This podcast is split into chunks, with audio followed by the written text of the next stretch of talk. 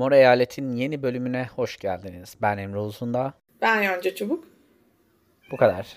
O da, o da tost. Eğer sesini duyduysanız bilmiyorum. Şu an evin içerisinde sinek var ve inanılmaz siniri bozulmuş durumda hanımefendinin. Evet söyleniyor. Bize söyleniyor herhalde. Bilmiyorum. Bugün siyaset konuşmayacağız. Bugün Amerika gündemine yansıyan meseleleri konuşmayacağız. Yani gündeme yansıyan bir mesele yine de daha çok kendi deneyimlerimiz üzerinden bir şeyleri anlatmak istiyoruz. Çünkü en büyük katkımızın bu olabileceğine inanıyorduk biz Mor Eyalet'i başlatırken ve kendi gözlemlerimiz üzerinden gitmek istiyoruz. Ben aslında bir önce bir ufak bir meseleye dikkat çekmek istiyorum. Sen dikkat çekmeden önce ben bir düzeltme yapmak istiyorum. Siyaset konuşacağız ama Ha, ikinci planda kalacak. Aynen diyorum. yani işte şey Biden Harris'ten ne gibi politikalar bekleniyor? Trump seçim sonuçlarını kabul edecek mi gibisinden şeyler konuşmayacağız da daha böyle evet tali yollardan konuşacağız Evet, siyaseti aynen böyle öyle. söyleyebiliriz yani.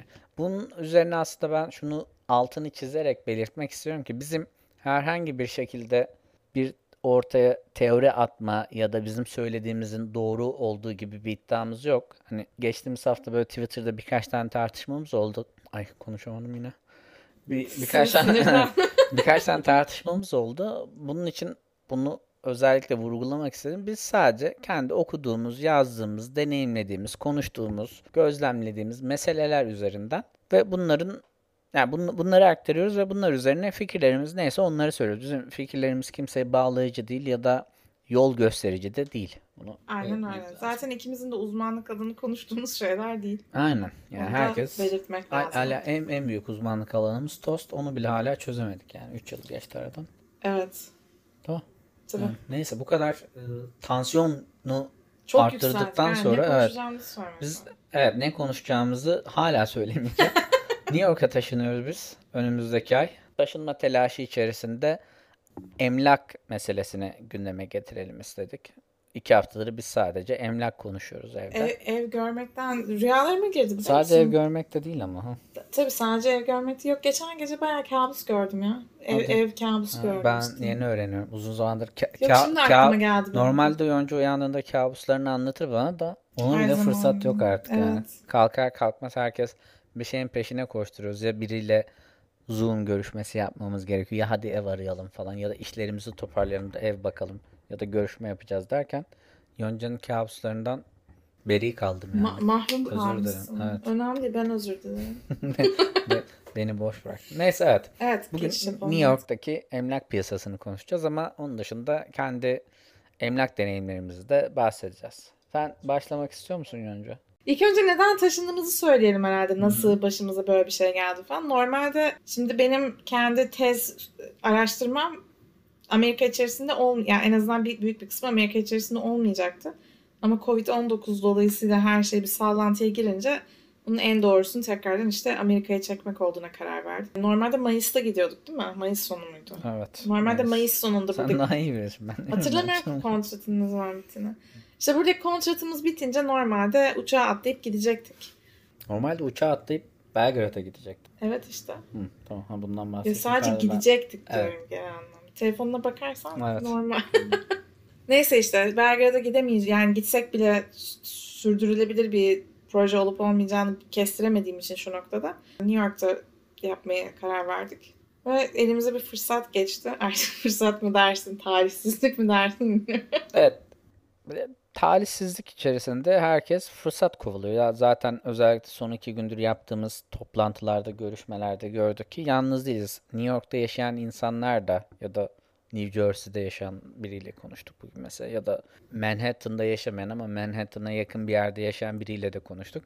Herkesin amacı aslında bundan kendisi nasıl istifade edebilir Evet, buna ben bakıyor. şeyden bahsediyordum aslında. Yani bu evdeki kontratımızdan çıkabilmemizden bahsediyordum ama evet. Evet ama işte sonuçta yani o, o bize bir fırsat kapısını açtı Tabii ve aynen. aradığımız yolu bize vermiş oldu. Biz de Evet. eyleme geçtik.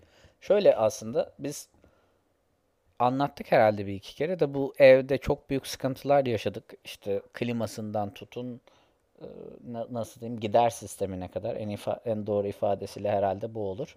Gider sistemine kadar çok büyük sıkıntı yaşadık bu evde. Ve iki ay iki ay da hatta geçti hala uf- aslında sor- sonuçlandı ama halloldu. Sorunlarımız halloldu ama sorunlar hallolurken de biz de uykudan uy- uyku diye bir şey kalmadı. Stres her yer stres oldu. Her yerimiz stres oldu aynen. E, kedi bile strese girdi. Yani ikide bir kediyi kutunun içine koymak gerekti. Eve girenin çıkanın haddi hesabı yok. Gittik iki gece başka bir yerde kalmamız ge- gerekti falan. Ve bunların hepsini bir pandeminin ortasında yaşadık. Biraz bunlar da tabii alışık değiller. Belki biz de Türkiye'de bunlara alışık değiliz ama hakkımızı aramanın gerekliliğine karar verdik Evet, ve artık yetişkin olmaya karar aynen verdik. yetişkin olmaya karar verdik ve tuhaf bir şekilde hakkımızı da aldık. Bu da bizim için sevindirici bir şey ve para iadesi de aldık. İşte sözleşmeden çıkış şartlarında bizim istediğimiz her türlü koşulu da kabul ettiler. Böylece buradan ayrılıyoruz. Tuhaf olan da şu aslında biz normalde bize istediğimiz parayı verdiler ve bize önerdikleri aslında şuydu. Size istediğiniz parayı vermeyeceğiz. Şu kadar para vereceğiz. Bundan memnun değilseniz çıkabilirsiniz. Biz hem istediğimiz parayı aldık hem de çıktık. Bu muazzam bir şey oldu bizim Yeteri aramızda. kadar mail atarsanız insanlara anladığım kadarıyla bir noktada pes ediyorlar. Evet konuya dönmek gerekirse neyse New York'a taşınıyoruz. Nasıl taşınıyoruz onu bir de bize sorun. Zorlu bir süreç. Zo- çok zorlu bir süreç. Belli bir bütçe. New York'ta bu arada kiralar inanılmaz düşmüş. Hızlı taşımak istememizin en büyük sebebi bu. E, akıl almaz kiralar. Yani ben orada yaşarken oda kiralanacak fiyatları şu anda stüdyo daireler kiralanıyor. Yani fırsat demek istemiyorum ama herhalde herkesin aklından aynı şey geçiyor. Herkes bunu fırsat olarak görüyor şu anda. Geçen New York Post'ta bir haber gördüm. İşte milenyılların ilk defa şehirde tek baş, başlarına yaşayabildiklerini ve işte oda arkadaşlarına, ev arkadaşlarından kurtulup kendi evlerini tuttuklarından bahsediyordu. Bu bayağı bayağı insanlar krizi fırsatı çevirmiş durumda. Tabii işte mesela bugün konuştuğumuz bir tane kadın öyleydi. Ev arkadaşı ayrılmış. Kendisi de bir ev arkadaşı arıyor ama tamamen şartlı bir şekilde ev arkadaşı arıyor. Bu şartı da hani ben size herhangi bir uzun vadeli birlikte ev paylaşma garantisi veremem. Çünkü kendim uzun yıllardır Manhattan'da yaşayamıyorum. Hazır fırsat bu fırsat.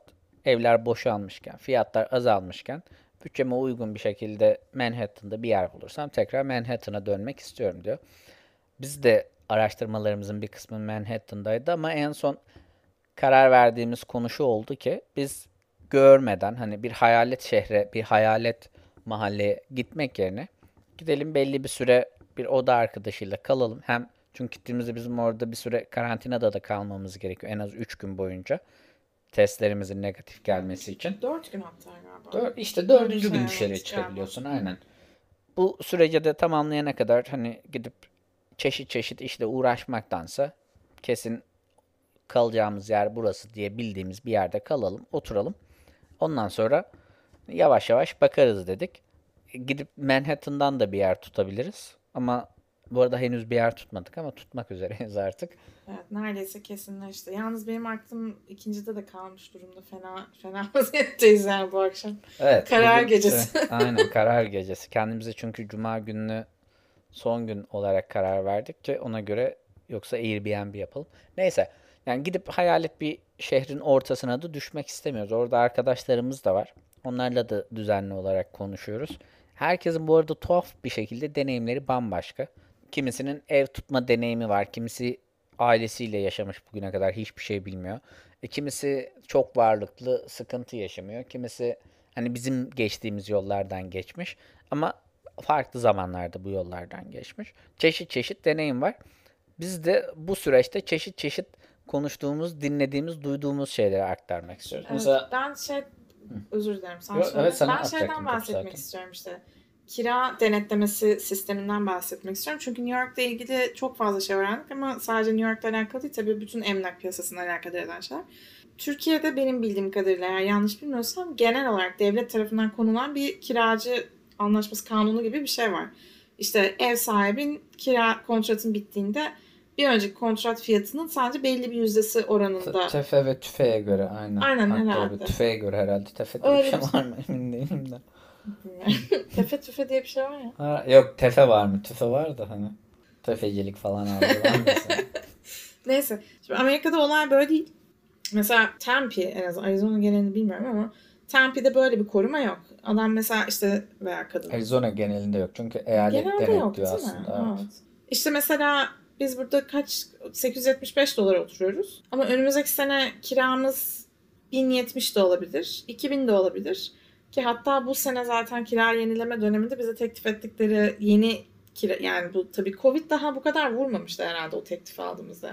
Covid vurmuştu da böyle ağırdan işliyordu. Ne zamandı? Haziran ayı gibi falandı. Zaten bu yaz bitecek falan gibi gözüküyordu işte. Yaz sonunda bu iş hallolur falan. Aynen. Bize bir sözleşme geldi. 300 dolar kira artmış. Evet, yani kabul etmedik. O kadar bir süreç geçti ki mailleşmeler şunlar bunlar. Yani biz emindik. Bizim konuştuğumuz karşımızdaki muhatap olduğumuz kişi gerizekalı. Bunun başka bir açıklaması olamaz. Çünkü gerçekten bir takım devlet yetkililerinin çocuklarını anlatır gibi anlatmak durumunda kaldım bütün süreci. Ama tabii şey de var. Karşınızdaki insan bu arada sadece elçi. Burası bir şirket tarafından yani şirket buranın sahibi. Birçok bir eyalette sitesi olan bir şirket. Ve New York'ta da işte ev ararken gördük ki aslında artık birebir ev sahibi dediğimiz insanlarla muhatap olmuyorsunuz. Şirketlerle muhatap oluyorsunuz.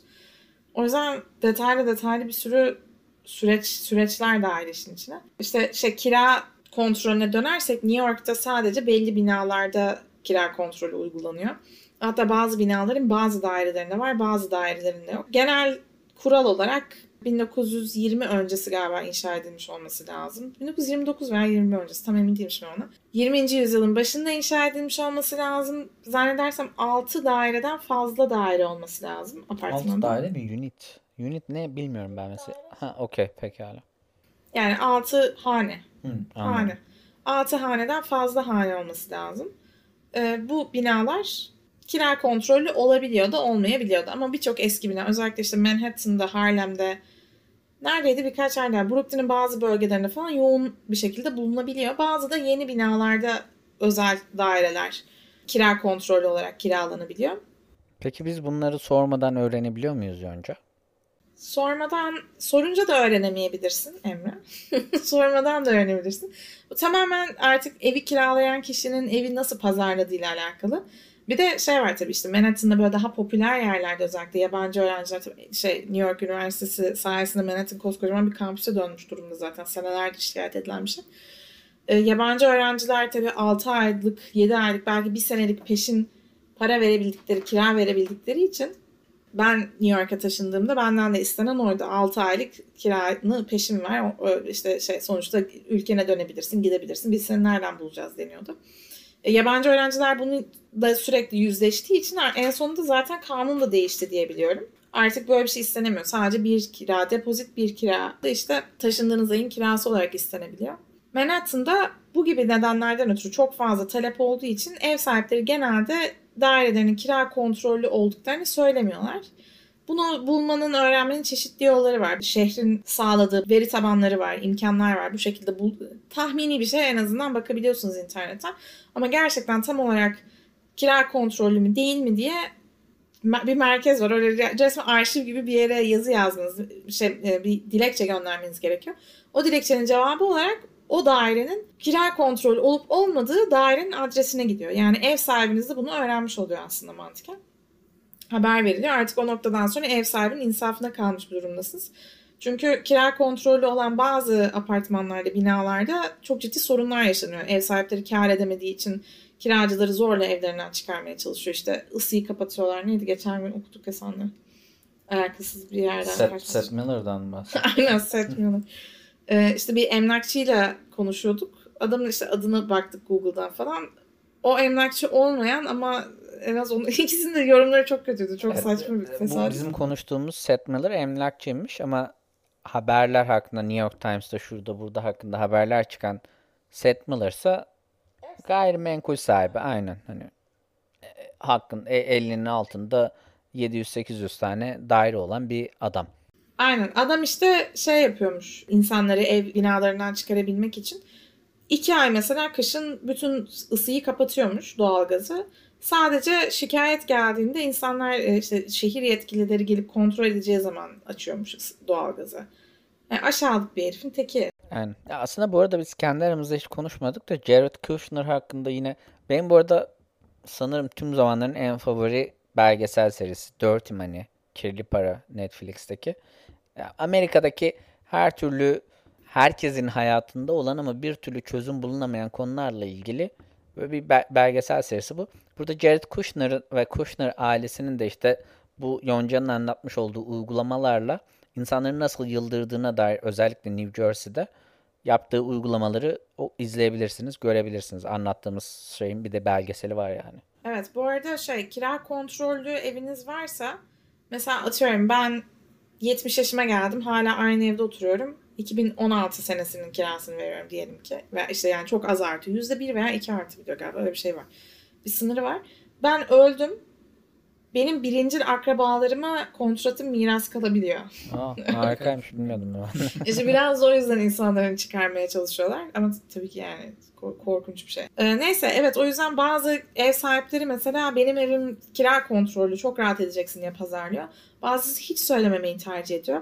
Bazısı iki yıllık kontrat yapmaya zorluyor. Mesela özellikle bu dönemde şimdi kiralar çok düştüğü için çok sık görüyoruz Emre'yle. Bizim bir tanesi de zaten başımıza geldi mi? En son ona karar verdik adamın. Ben öyle bir komplo teorisi yürüttüm evet açıkçası. Komplo teorisi değil bence gayet makuldü. Açıkla istersen kısaca bir. Evet, e, Midtown yani 30'larda böyle bayağı güzel bir yerde. Manhattan göbeğinde tatlı Birleşmiş Milletler binasına yakın. Aynen Birleşmiş Milletler binasına yakın tatlı bir e, stüdyo daire. 1215 miydi? Kaç? 1250. 1250 Öyle şey dolar aylık kirası. Şimdi evin içinde cin falan yaşıyor olması lazım böyle bir kira istenebilmesi için o apartman. Çünkü gerçekten güzel. Şöminesi falan var. Dekor, dekoratif ama yine de güzel. 10 dakika yürüme mesafesinde Trader Joe's var falan. Aynen çok güzel yer. Ee, neyse mantıklı bulmadık falan. Emlakçı da sürekli şey diyor işte iki yıllık yapalım, iki yıllık yapalım. Sonradan işte ortaya çıktı ki gerçi bunu biliyor muyduk başında hatırlamıyorum. O kadar çok ev baktık ki her şey birbirine girdi. Ee, ilk yılın ki, ki- ilk ilk yılın kirası 1250 olacak, ikinci yılın kirası 1750 olacak. Şimdi şeyi bilmiyorum. e, kira kontrolü böyle bir evrak imzalandığında geçerli oluyor mu olmuyor mu bilmiyorum. O yüzden biz de şeyi düşündük yani. e, bütün paraları falan da önden istiyor. Yani bu sonuçta emlakçı kaldık Evet, da evet. paramızı çalacak hali yok ama En önemli kısım o. 3 3 gün boyunca falan konuştuk bu adamla. Bize herhangi bir şekilde kağıt imzalamadan bizim zaten beni en rahatsız eden bu bu arada emlakçılarla ilgili burada New York'ta. Herkes hiçbir şekilde para falan bir şey pardon. Hiçbir kağıt imzalamadan, hiçbir şekilde sana garanti vermeden falan senden önden güven tesis etmen için para ödemeni istiyor. Bu da genelde bir kiranın depozito oluyor. Bir kira miktarında bir depozito oluyor ve buna güven depozitosu deniyor. Hani bu arkadaş da evet. böyle evet, yapan bu birisiydi. yasal değil. Aynen. Yasal değilmiş. Artık şey yani şu nedenle istiyorlar. Sen bu depoziti bize evi marketten, pazardan kaldırmam için vereceksin diyor. Ama şehrin kanununda 2019'da düzenlenen şehrin kanununda oturup artık biz kanun falan okuyoruz bu tür şeylerde. Şehrin kanununda hiçbir broker yani hiçbir emlakçı veya herhangi bir şekilde odasını verecek kişi sizden yasal olarak o evi sizin için ayırtmak adına para alamaz diyor önden. Ama bunu kimse sallamıyor. Adama bunu söylediğinde iş böyle işine gelirse diyor. Neyse biz tabii bunu söylemedik ama sonra ben adamla uzun uzun konuşma endişelerimizi aktardım. Şüphelerimizi gidermesini istedim falan. Bir, bir taraftan da adama sürekli hani kusura bakma ya bunları soruyorum ama biz de emin olmak istiyoruz. Sonuçta bizden hiçbir kağıt imzalatmadan çat diye para vermemizi istiyorsun. Ve aramızda 2 saat fark var. Uçakta gittiğinde 5 saat fark var. Öyle uzakta yaşıyoruz. Peşine de düşemez. Aynen. Adam bana şey dedi. Böyle uzun bir nutuk atmaya başladı. Sen Ocean's Eleven'ı izledin mi? Ocean's 13 izledim. İzledim dedim. Yani biliyorum dedi bu filmleri niye bilmeyelim falan. İşte bak orada bir do- dolandırıcılık şekli vardır. Bu büyük dolandırıcılıktır. Şimdi sen beni küçük dolandırıcı olmakla itham ediyorsun diyor. ben seni bir şeyle itham etmiyorum. Bu arada İngilizce bir kelime kullanıyor. Grifter diye bir kelime. Bu anlattığın şey işte böyle küçük işler yapan grifterların yapacağı iştir falan diyor. Sonra biliyor musun bu kelimenin anlamını dedi. Bilmiyorum dedim. Açtı baktı. Ben yanlış biliyormuşum kelimenin anlamını dedi. Grifter büyük dolandırıcılık yaparmış. Çünkü adam bütün süreç boyunca yani ben hani olsam olsam bu yaptığım şey grifterlık olur yakışmaz bana falan diyordu. Hani Böyle bir salakça bir konuşma da oldu adamla aramızda. Sonra en son biz karar verdik. Herhalde işte şey bu. Ev yani kira sabitlemesi şartı olduğu için muhtemelen bu adam bizi hızlı bir şekilde oyuna getirip o sözleşmeyi imzalatmak istiyor. Buna karar verdik. Böyle bir karar verdik ama ikimiz de açıp bakmadık o sözleşme ne kadar bağlayıcı kira kontrolü durumunda. Ya onda mı başka başka da Evet ben sakıncalı bir noktalar var. evet evet aynen. Ben bir arkadaşıma sordum hukuk fakültesi mezunu. İmzalamayın dedim. ne kadar bilerek ederek söyledi bilmiyorum. Acele edecek bir şey olduğunu düşünmüyorum ben. Gidip de kimsenin bizi de aceleye getirmesinin bir anlamı yok. Kazıklanır mısın, dolandırılır mısın belli değil yani. Hani sayısız insanla konuştuk artık şimdi birden mikrofonun başına oturunca bu hikayeleri anımsamak biraz güç oluyor. Ama mesela biraz önce bir tane kadınla konuştuk gün içerisinde. Kadın sözleşmeyi gönderdi. Odasını veriyor bize. Odanın sözleşmesini gönderiyor.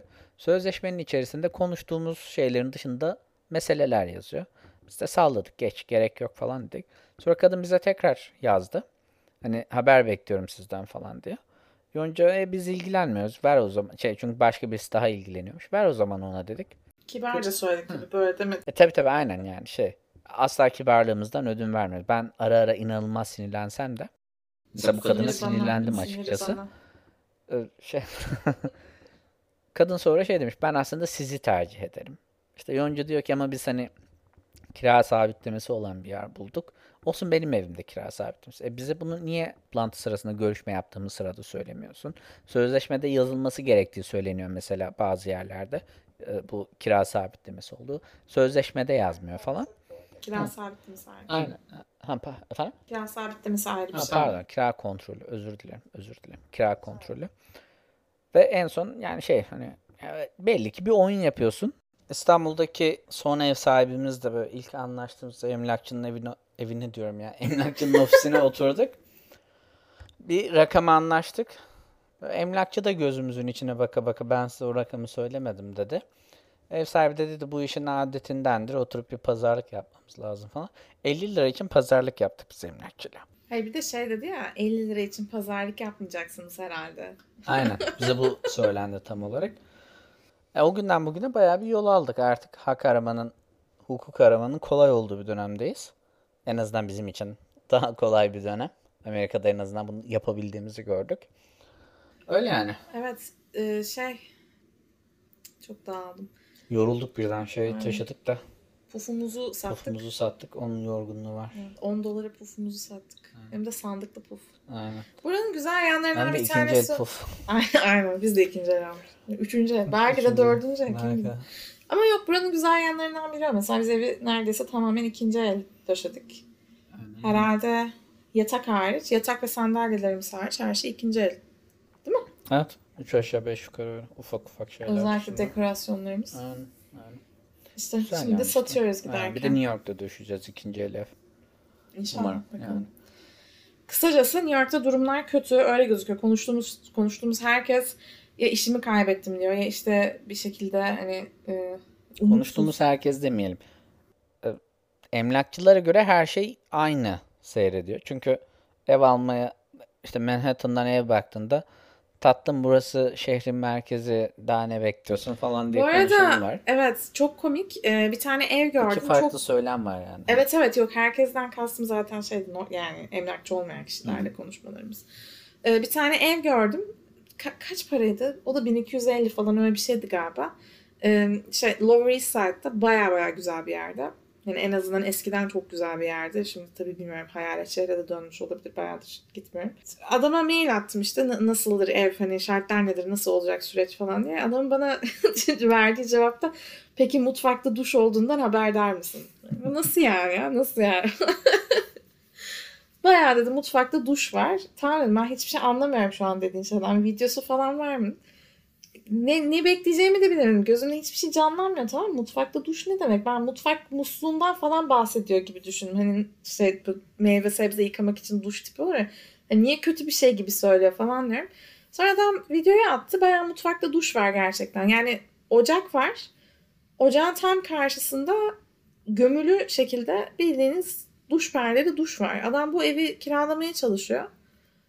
Ve akıl almaz bir şey yani. Kiralamaya çalışmanın ötesinde bundan memnun kalmanız lazım diyor. Ya adamlar seyyar mutfak koyuyorlar. Bundan memnun kalmalısın diyor. Seyyar tuvalet koyuyor, banyo koyuyor. Bundan memnun kalmalısın diyor. Aslında gelinen noktada öyle bir şekilde emlak piyasası şişmiş ki bu zaten şu an işsiz kaldım, bu şehirden ayrılmaktan çok büyük bir acı duyuyorum diyen insanların aslında kendi eliyle yapmış olduğu bir eylem aynı Ama zamanda. işte onun çeşitli nedenleri var yani soyulaştırmaya onu çok- girilebilir. New York Üniversitesi'nin nasıl şehri Manhattan özellikle ele geçirdiğine falan girilebilir. İşte yabancı öğrenciler açıkçası ben de zamanında problem kendisiydim yani Tabii düşününce. hep konuştuğumuz bir şey. Evet tabii para başka bir yerden gelecek. Ve işte sürekli mesela şey soruyorlar. Size garanti olabilecek birisi var mı? Ga- Garantör denene bizde kefil. Evet. Kefil olabilecek birisi var mı diye soruluyor. Yok diyoruz yani kefil kim olur 35 yaşında iki tane insanız biz. Ananız babanız olmaz mı? Yani benim anam babam niye kefil olsun bana bu yaştan sonra? Ama adamlara normal geliyor yani. Aynen şey. öyle. Zaten şey var. Reddit'te falan da okuyoruz. İşte New York'ta yaşayanlara hani Covid de oldu artık niye gelmiyorsun? Gel köyüne dön. Gel evine dön. mahallene dön diye. Ülkenin her yerinden çağrılar varmış. Ama işin bir de insani ve acı bir yanı var işte bu işsiz kalan insan. Şimdi dediğim gibi aslında iki farklı anlatı var. Emlakçılara göre her şey yolunda.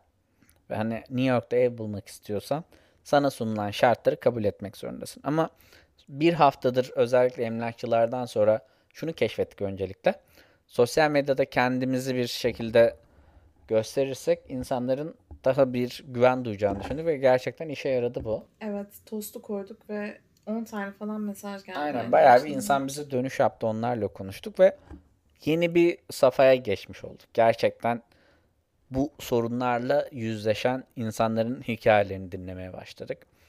Birçoğu işinden olmuş durumda. Şu an işsiz durumdalar ve herkes kirasını ödemekte zorlanıyor ve kimisi açık açık söylüyor. Hani ben normalde sana daha fazla yüksek kira çekerim ama şu an ne verirsen kafidir modunda olan da var. Şey gelmiş. Bir tane bu arada bodrum katı gördüm.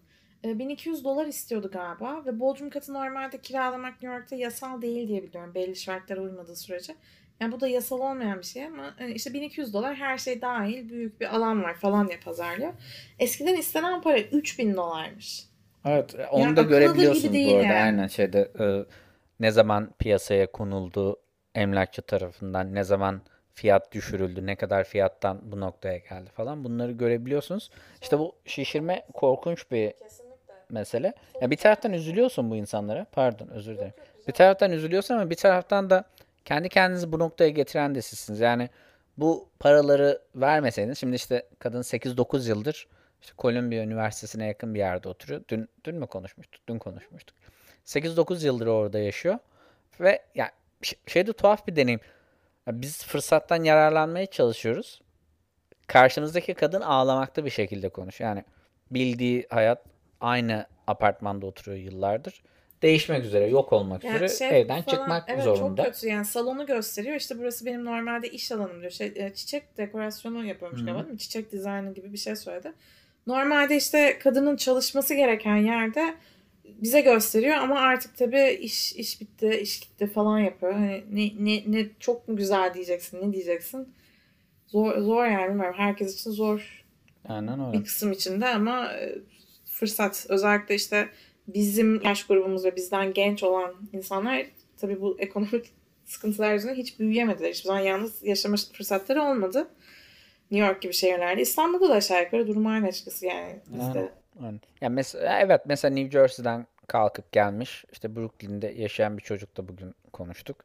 4 ay önce gelmiş. O da bizim gibi mesela. Hani bunu bir şekilde kendi lehime nasıl çevirebilirim derdinde. Herkesin farklı bir motivasyonu var. Mesela işte Broadway'de çalışan biriyle konuştuk, ettik. Arkadaşı işsiz kalmış, kendisi işsiz kalmış. Yeni nişanlanmışlar. Kız arkadaşıyla kendisi bir yer bakmak istiyor falan.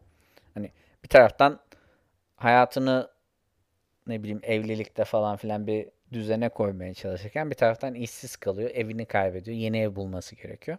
Yani bu süreçte aslında özellikle son 3-4 günde gördük ki sadece biz değiliz bu düzenini kurmaya, düzenini değiştirmeye çalışan ve inanılmaz bir canlılık var. Kimisi için kötü, kimisi için iyi anlamda.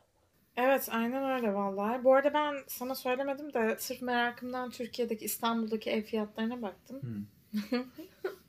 Hiçbir şey oynamamış. İnanılmaz. Yani 700 bin liranın altına bizim oralarda ev yok gibi bir şey. Evet, İstanbul'u bilmiyorum yani. Bilmiyorum İstanbul. Var mı New York'la ilgili Eklemek New York'la ilgili şey? bir şey yok herhalde. Ha şeyden bahsetmek istiyordum işte bu şimdi Biden'ın bahsettiği siyaset konuşacağız dedik en sona saklamış olalım. Ee, Biden'ın bahsettiği işte çok fazla yankı uyandıran öğrenci borçlarını silme girişimi aslında tabii bu işe de yardımcı olacak. Çünkü bu şu anda evsiz kalan insanların çoğu ya da evlerinden taşınmak zorunda kalan insanların çoğu genç insanlar. Hem borçlarını ödeyip hem kiralarını ödeyemiyorlar gibi gözüküyor.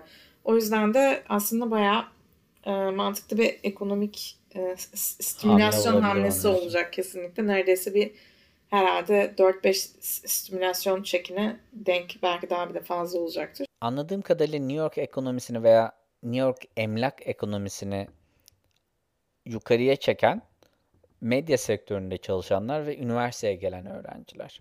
Çünkü ev bakarken gördüğümüz çoğu tepki artık öğrenciler gelmediği için, Covid'le birlikte öğrenciler gelmediği için bu evleri veremiyoruz.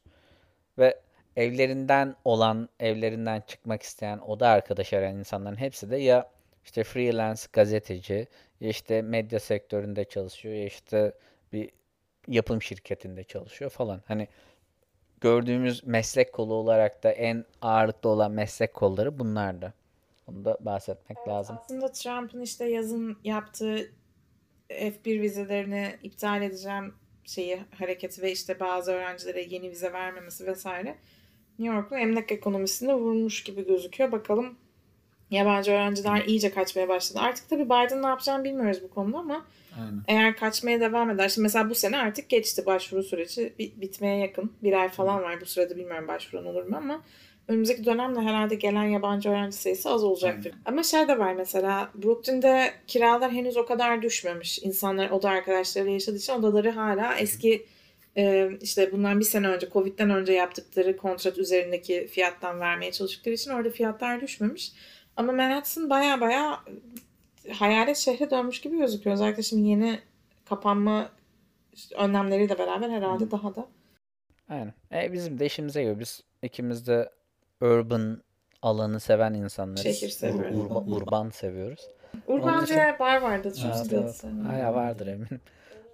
Ur, ur- urban alanları seviyoruz. Onun için hani insansızlık değil derdimiz. Gidelim de abi iki tane bina görelim. Yani tek katlı ışık almayan bina görmekten gına geldi. Emlak piyasası böyle. İşte siyaset tarafı dediğimiz gibi ekonomiyi tekrardan canlandırmak için öğrenci burs e, borçlarının affı etkili olacaktır herhalde. Büyük ihtimal zaten Biden'da çok iyi bir insan olduğu için değil bu etkisi için. Ve tabii ki işte kendi reklamını yapmak için bunu yapıyordur. Aynen. Etkili olmayacak şeyse aşı. Onu daha ayrıntılı bir şekilde aşı ile ilgili fikirlerimizi de merak ediyorsanız Planlarda konuştuk. planörde konuştuk. Ya- yaklaşık 1-2 saat sonra bizim şu an kayıt saatimizi 1-2 saat sonra eğer planöre üyeyseniz önünüze düşecektir bültende. Oradan dinleyebilirsiniz. Çünkü aşı ile ilgili biz çok da umut var değiliz. Bizim konuştuğumuz insanlar da açıkçası umut var değil. Evet biz bunu e, etraflıca aslında ele aldık planörde. O yüzden kesinlikle tavsiye ederim. Ben çok eğlendim o Evet, kaydı güzel, güzeldi. Buradaki tartışmaları ne konuşuluyor, ne konuşulmuyor. Yerel siyaset konuştuk. Aynen. Biz dinlediğiniz için teşekkür ederiz. Teşekkür ederiz. Haftaya görüşmek üzere. Hoşçakalın. Hoşçakalın.